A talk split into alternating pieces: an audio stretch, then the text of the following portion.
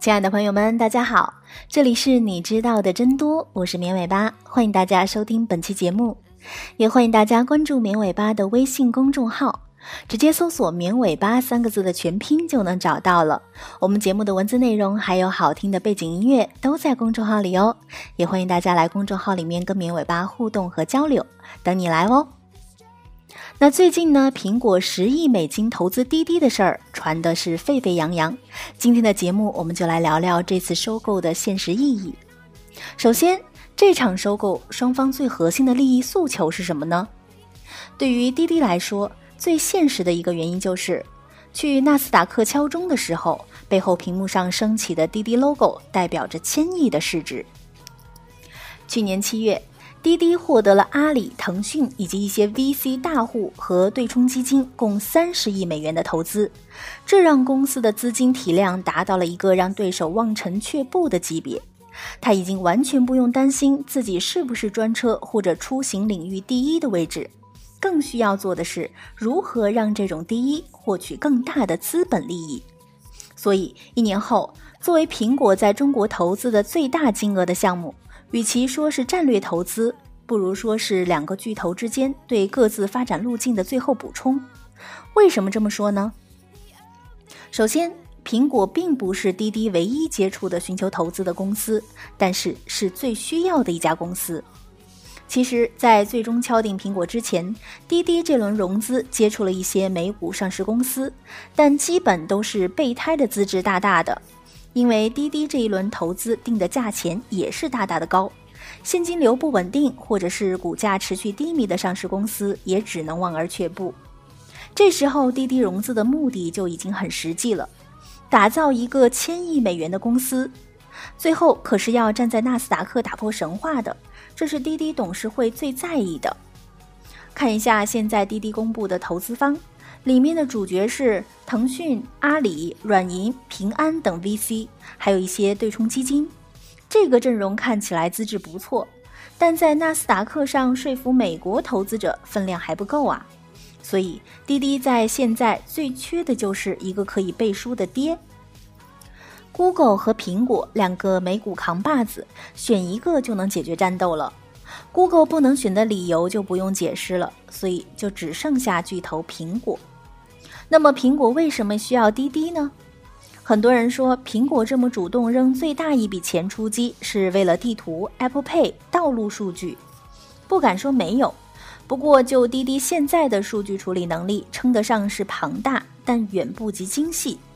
数据在有明确的价值之前，都是 YY 和空想，所以苹果这么务实的硬件公司买的一定不是数据，那是什么呢？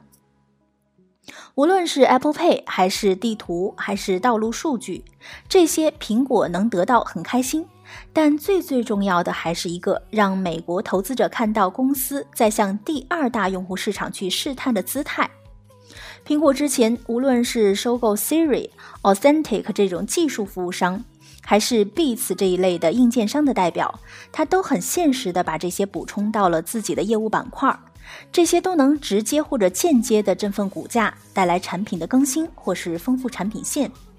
但这些举措在二零一六年开始已经变得尤为乏力，技术和产品的并购已经不能在短时间直接转化为增长，投资者们的耐心正在逐渐消退。滴滴的出现是给了寻求突破性办法的苹果另一个 idea。既然非常功利的并购和补充已经不奏效。那么，我们要向市场和新的资本游戏规则致敬。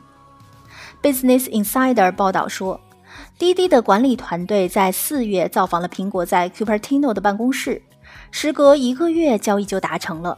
双方迅速的敲定的背后是苹果在开始学习一个新规则，进入一家上层和下层关系都处理得不错的中国公司，以此来拉近自己和中国消费者的距离。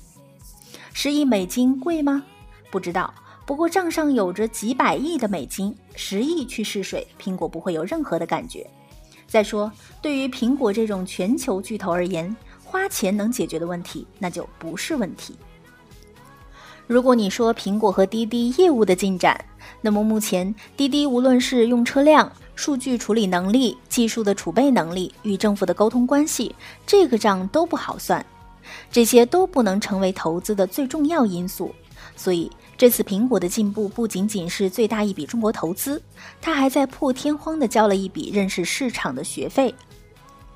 至于苹果和滴滴能如何整合，我们拭目以待。现在的滴滴在拿到苹果的投资后，版图简直可以用完整来形容。第一，业务范围上通过并购进入到了美国市场，部分海外并购也基本完成。第二，在业务形态上，从专车拓展到了代驾、租车、大巴等所有的用车领域。第三，尝试打通车的流通环节，并且单一领域一旦切入，就迅速开始靠用户量来寻求收割的机会。以上已经是 Pre-IPO 的滴滴做足了功课，而独缺的背景资料现在也齐全了。这相当于滴滴这名学霸在今天以十亿美金的收入完成了毕业考试的最后一科。接下来我们能看，以及滴滴必须展示的就是一位状元在纳斯达克登场。好的，以上就是本期节目的所有内容了，感谢大家的收听。如果你需要了解节目的文字内容和好听的背景音乐，可以关注绵尾巴的微信公众号，直接搜索“绵尾巴”三个字的全拼就能找到了。也欢迎大家来公众号里面跟绵尾巴互动和交流。下期节目我们再见吧，拜拜。